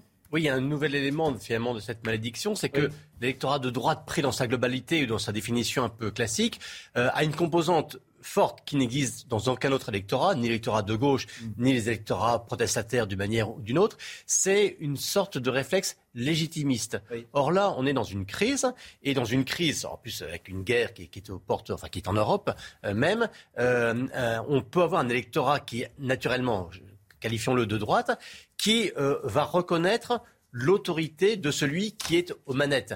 Et le grand danger aujourd'hui pour Valérie Pécresse, qui a peut-être d'autres difficultés aussi dans sa campagne, c'est qu'aujourd'hui, bah, celui qui incarne l'autorité, la protection, d'ailleurs c'est intéressant de voir que dans sa toute première allocution jeudi, euh, jeudi matin après le déclenchement de cette guerre, euh, l'une des phrases d'Emmanuel Macron, c'était de dire aux Français je vous protégerai. Protéger de quoi On ne sait pas encore ce que ça veut dire, mais sémantiquement, il joue ça. Moi, je suis le président qui vous protège.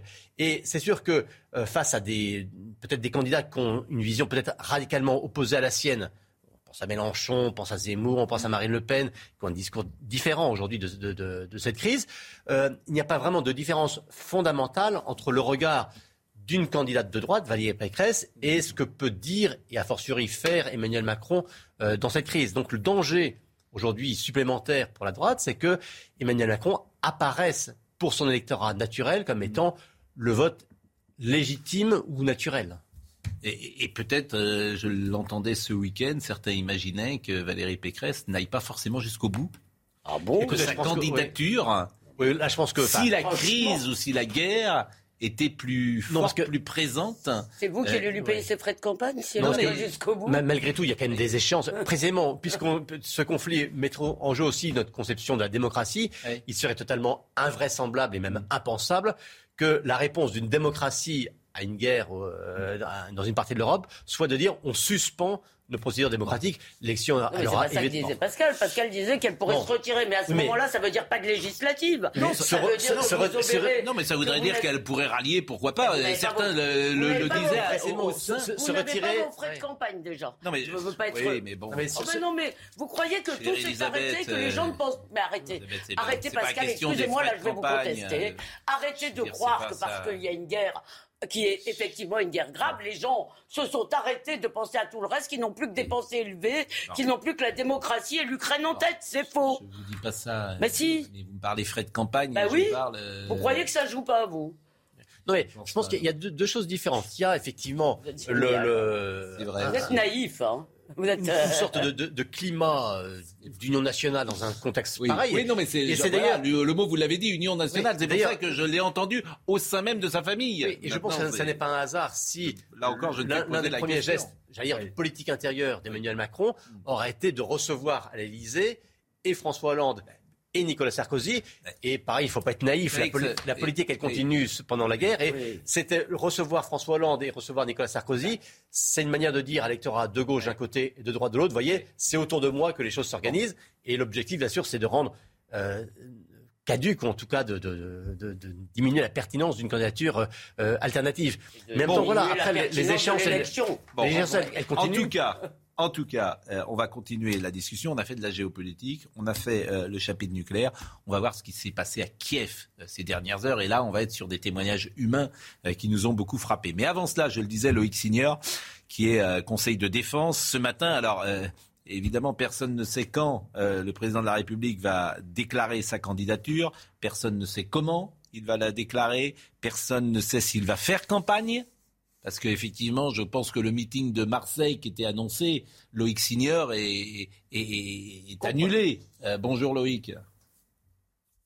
Qu'elle annulé, non, mais en, suspens, bien évidemment, même si les équipes de La République En Marche, du côté de la rue du Rocher, le QG du presque candidat, euh, se préparent toujours à, la tenue de ce meeting samedi à Marseille. Tout était prévu la semaine dernière avant l'offensive euh, russe pour une déclaration d'Emmanuel Macron sur le terrain, lors d'un déplacement, sans doute après le dernier Conseil des ministres de mercredi, mais bien évidemment, l'agenda d'Emmanuel Macron est, bousculé et on ne sait pas euh, quand est-ce que le président de la République annoncera sa candidature, ni comment. Ça pourrait se terminer en, en dépêche AFP, me confiait la semaine dernière un proche du président de la République. Et pour cause, l'agenda est très chargé. Vous le voyez encore aujourd'hui. Conseil de défense ce matin à l'Elysée. C'est le quatrième euh, en une semaine. Il y aura de nombreux entretiens avec ses homologues, à commencer par euh, Joe Biden et les alliés de l'OTAN. Ce sera cet après-midi. Il va recevoir aussi à l'Elysée la présidente euh, de la Géorgie avant de recevoir ce soir le chancelier allemand Olaf Scholz et Ursula von der Leyen, la présidente de la Commission européenne. Ce sera certainement le cas encore demain. Les contacts sont nombreux, vont se multiplier pour Emmanuel Macron. Et on ne voit pas, je vous le dis très clairement, Pascal, à l'Elysée, comment il pourrait déclarer sa candidature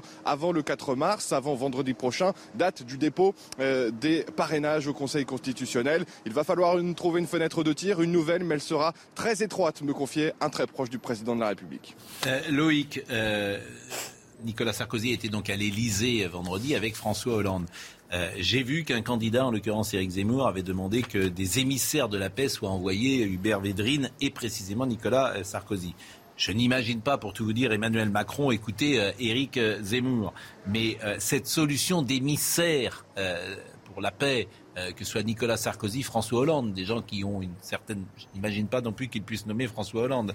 Mais est-ce que c'est, ce sera discuté dans ce Conseil de défense?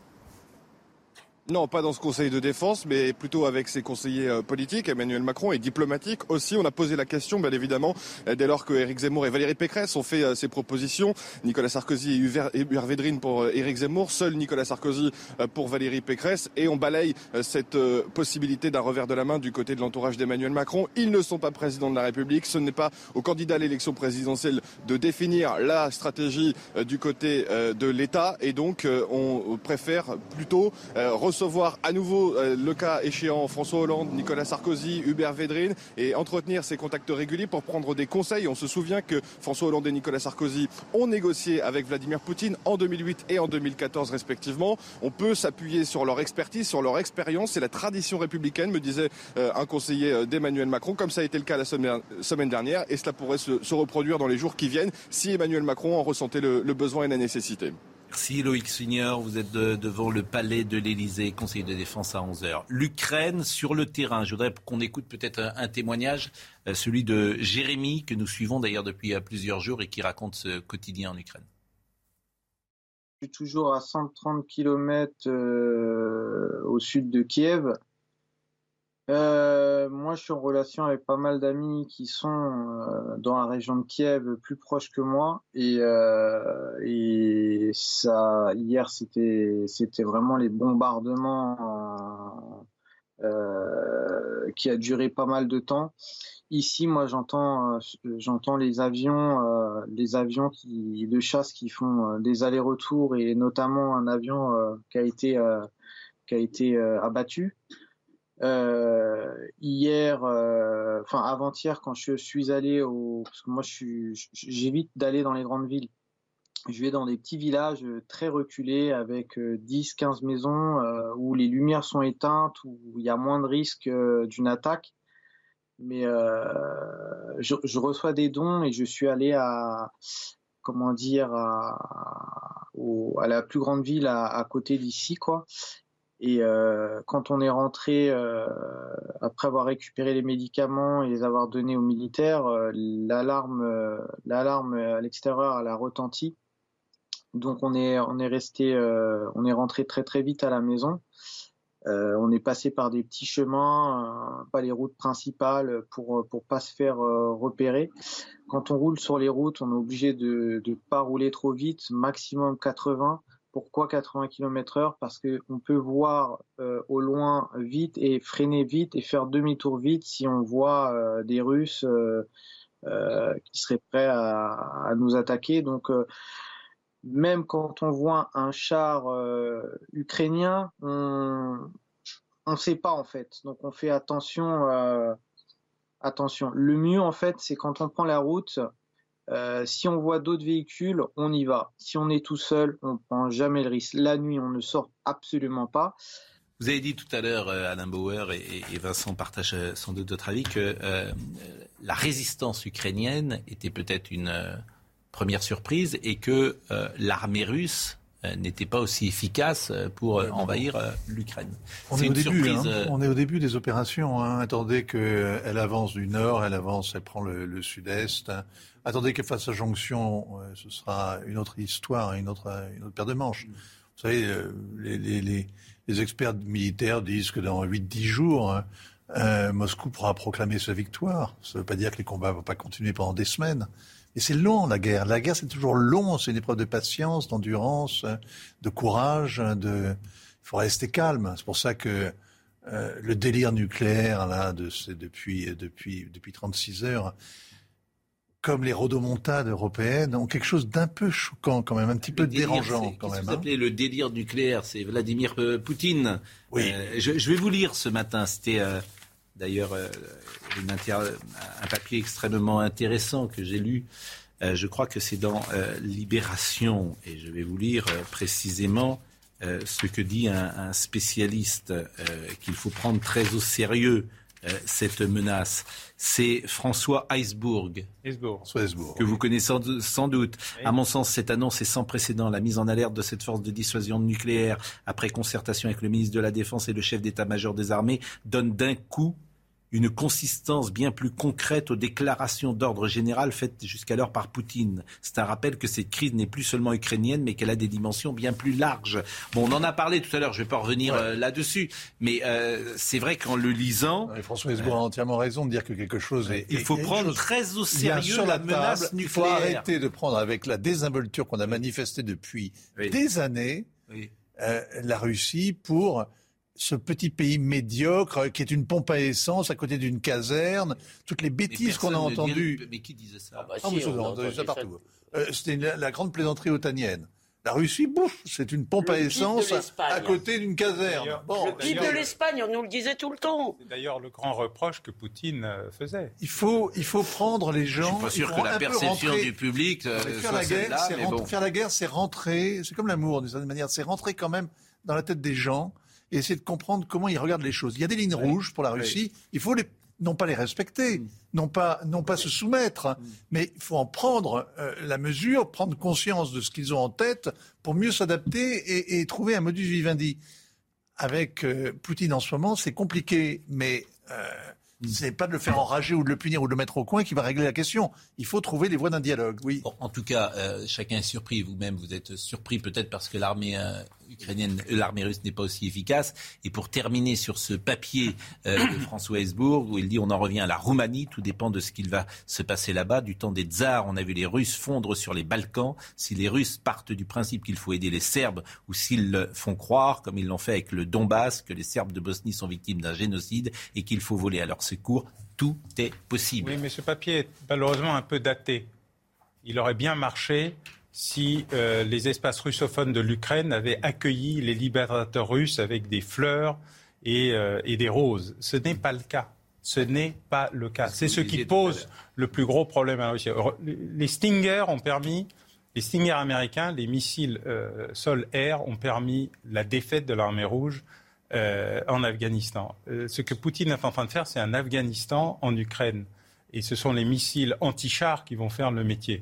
Par contre, il est certain, comme Vincent Hervouet l'a dit, que l'armée russe gagnera militairement cette guerre. Et Vladimir Poutine la perdra politiquement. Une chose sur laquelle je voulais vous faire réagir, et peut-être Elisabeth, c'est l'émotion euh, qu'il y a autour de ce sujet. Il y a eu des grands rassemblements en Allemagne, un million de personnes porte de Brandebourg. Il y avait euh, hier euh, beaucoup de monde en France. Et je voulais vous faire écouter, je le dis pour Marine Lançon, cette séquence d'un Ukrainien qui euh, s'adresse directement à Emmanuel Macron. Parce que ça montre aussi la, la couleur de l'époque. La, tour Eiffel en, en, bleu et jaune. Donc on est dans une forme d'émotion, mais qui est sans doute utile pour faire passer euh, des messages. De la même manière, euh, Bernard-Henri Lévy, qui sera euh, demain matin avec nous à, 9h, il y a une grande manifestation organisée au Théâtre Antoine, une grande réunion où chacun pourra s'exprimer. Et globalement, je, je perçois dans l'opinion publique des gens qui disent qu'il faut aider quoi qu'il arrive les Ukrainiens. Il faut l'aider quoi qu'il arrive. Écoutez d'abord une séquence. Alors, on écoute cette séquence euh, dans, dans, dans, une seconde, mais, mais c'est vrai que cette émotion, elle, elle, doit exister. Non, mais elle nous empêche de penser aussi un peu l'émotion. Excusez-moi, moi je l'ai vu en Yougoslavie et je l'ai vu pendant les bombardements de Belgrade. Si vous voulez, tout le monde ramenait la situation à quelque chose de simple et gentil et méchant. Je répète que, que Poutine est le grand coupable de cette affaire aujourd'hui, mais comme vous, donc, si vous voulez, l'émotion c'est très bien, mais moi je pense que c'est pas avec ça que on mène les guerres, c'est pas avec ça qu'on fait de la politique. Et là, on est en train d'être un peu aveuglé par l'émotion. Excusez-moi, moi j'ai besoin de comprendre. J'ai besoin de comprendre ce que veut Poutine, j'ai besoin de comprendre à quel prix peut être un règlement, j'ai pas besoin de romantisme de salon, si vous voulez, pour nous dire ça y est, on va faire des brigades internationales, on va pas le faire, arrêtons. Enfin, écoutez. Non, mais la part de l'émotion, et là je parle à Alain Bauer et à Vincent Herouet, la part d'émotion dans les populations. Forcément, ça, ça, contamine le pouvoir. Et effectivement, euh, seulement en Russie. Hein. Seulement en Russie. Non, en France aussi. Non, contre fou. Oh, Poutine, Pourquoi vous ils sont contre ah non, mais que Poutine sont contre oui. Non, mais nos, dirigeants l'écoutent, ils écoutent ça. en Russie. toutes les manifestations en Europe sont des manifestations pour nous faire plaisir et montrer notre soutien. en Russie, il se produit. En Russie, c'est pour nos dirigeants, ils entendent l'émotion française. Mais ça n'a aucun effet sur Poutine. Oui, mais ça. À qui, on, à qui on, parle C'est à qui on parle. C'est pas ça qui Pascal, c'est sur notre politique, ça peut avoir de l'effet. Voilà, il y, a une émotion. J'ai vu par exemple qu'un grand groupe de télévision affiche depuis 72 euh, heures un drapeau, jaune et, bleu. Tout le monde veut montrer sa belle âme. Tout le monde. Ça ne lui coûte pas cher. Voilà. Non, mais... Tout le monde montre son grand cœur et sa belle âme. C'est pour ça que je vous interroge sur ce sujet. Oui, non, mais il pourrait mettre aussi un drapeau européen Il y a, des simulacres qui, à force, finissent, et je comprends un peu la colère de, Lévy, il y a des simulacres qui finissent par être pénibles. Euh, il y a une émotion chez les Ukrainiens, il y a une souffrance pour eux que l'on partage, pour lesquels on a de la compassion, de l'empathie, et même une forme de solidarité active avec les mesures qui ont été prises de sanctions contre la Russie et la volonté de faire rendre gorge, de faire lâcher prise à Vladimir Poutine d'une manière ou d'une autre et de lui faire payer même euh, ce qu'il vient de faire. Mais de grâce, franchement. Alors, écoutez la séquence dont je vous parlais, qui est très courte d'ailleurs, qui est 6 secondes, mais qui permettait de parler, et je voulais qu'on en parle ce matin, de cette émotion possible. Euh, Emmanuel Macron. Emmanuel Macron, s'il vous plaît, est-ce que vous pouvez envoyer vos troupes en Ukraine? Parce que nous mourrons pour la sécurité de l'Europe. Voilà, ça c'est. Mais, chacun a un avis après. Vous avez des filles, vous hein Oui. Vous n'avez pas de garçons Non. Vous n'avez pas, pas, pas, de militaires parmi vos enfants Vous n'allez pas les envoyer se faire tuer en Ukraine avec facilité D'abord, les filles, euh, il ne vous a pas échappé qu'aujourd'hui, les filles peuvent être. Oui, dans les troupes de choc, il n'y en a pas beaucoup, vous savez, ah, quand même. Hein. Il y, en a une qui est morte au mais, mais, mais, mais, je voulais vous faire réagir euh, sur cette possibilité. Bon, dans les informations également euh, d'hier, l'espace aérien était fermé. Donc, vous aviez d'ailleurs un vol Moscou-Paris hier, au milieu de l'après-midi, qui a été détourné et qui est reparti à Moscou. Il y avait d'ailleurs des confrères à l'intérieur et des journalistes au-dessus de la Baltique. L'avion est reparti puisqu'évidemment l'avion ne pouvait plus se poser euh, à Paris puisque euh, l'espace aérien était fermé. Donc ces confrères qui sont à Moscou aujourd'hui et qui sont euh, et beaucoup de Français même quelques Français sans doute qui sont en Russie, je ne sais pas comment ils vont regagner le territoire. Ça doit pas être. il est fermé aux avions. Il est fermé aux avions russes ou par exemple les avions français peuvent. Ni l'un ni l'autre. Ni l'un ni l'autre. Voilà. Monsieur, c'est pas en Corrège. Ça fait un sacré détour. Oui.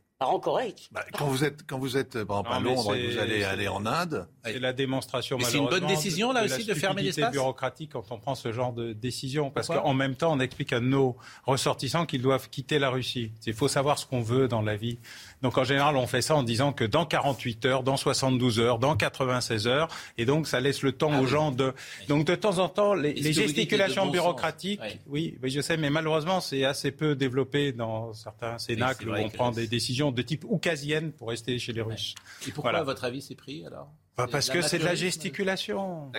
et l'autre chose, par exemple, le sport, ça va être intéressant de voir l'attitude de la FIFA est-ce que la FIFA va exclure la Russie de toutes les compétitions? Est-ce que, par exemple, les Anglais vont exclure euh, Chelsea? Chelsea, Abramovich, il a déjà pas le droit de venir. Il a déjà vendu. Oui. il n'a plus le droit de, venir en, non, mais il a déjà vendu. Angleterre. Il, a, déjà vendu à sa fondation. Oui, quoi. Oui. Pas comme d'hab. Parce que quand vous, quand vous tapez un oligarque, aussi les femmes, les enfants, les cousins, les fondations, les Açores, euh, les les paradis fiscaux.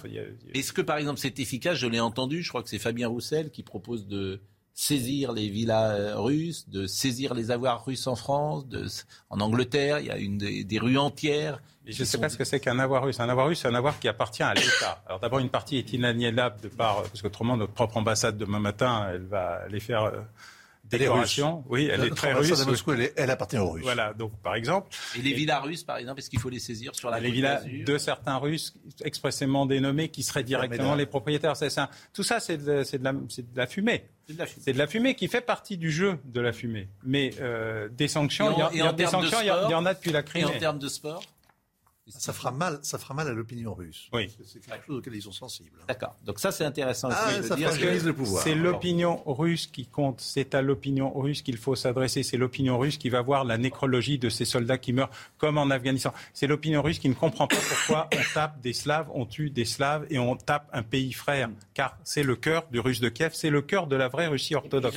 Ils ont des, des, parents. Ah, pas plein. Les familles sont mélangées. Non, non, c'est un vrai sujet. Bon, euh, merci euh, vraiment à tous et, je sais qu'on va vous, évidemment, vous allez être euh, régulièrement sur nos plateaux ces, prochaines, ces prochaines journées. Merci à Guillaume Tabar, effectivement, et, je bonne chance quand même. C'est une réédition, La malédiction de la droite? C'est édition poche. C'est édition poche. Actualisée. Bien sûr. Je comprends. Merci de votre compréhension, forcément, ce matin. Merci à Elisabeth Lévy. Alors, par le plus grand des hasards, il y a comme ça des choses absolument extraordinaires qui se passent. Dimitri Medvedev est numéro un mondial depuis euh, ce matin. Il est russe. Numéro un mondial en, en, en, tennis. J'ai dit Dimitri, c'est pas Dimitri? Non, ça c'est l'ancien C'est. Euh, oui. Euh, c'est quoi son prénom? je, me suis trompé de prénom. Le, le tennisman. Le tennisman, voilà. Euh, il est euh, numéro un. Euh, alors, je pensais que je me suis trompé de prénom, mais je vais vous donner, je vais essayer de vous donner le, le, bon prénom. L'autre Medvedev. L'autre Medvedev, parce que l'autre est numéro 2, mais en Russie. Exactement, vous avez parfaitement raison. Donc le Danil Medvedev, pardonnez-moi. Danil Medvedev, bien sûr. Danil Medvedev est numéro, il est devenu numéro un mondial ces dernières heures. C'est la première fois depuis un nombre incroyable d'années que le fameux Big Four c'est-à-dire Nadal et Djokovic, euh, Murray euh, et, Federer, n'est pas euh, premier. Donc c'est absolument incroyable que ce soit tombé aujourd'hui. C'est évidemment anecdotique, mais je voulais vous le dire néanmoins. Merci à Marine Lançon pour, pour la préparation de cette émission. Merci à Jean-Luc Lombard, à Maël qui était au son, à Rémi qui était à la vision et à Justine Cerquera, qui était avec nous ce matin. Jean-Marc Morandini dans une seconde.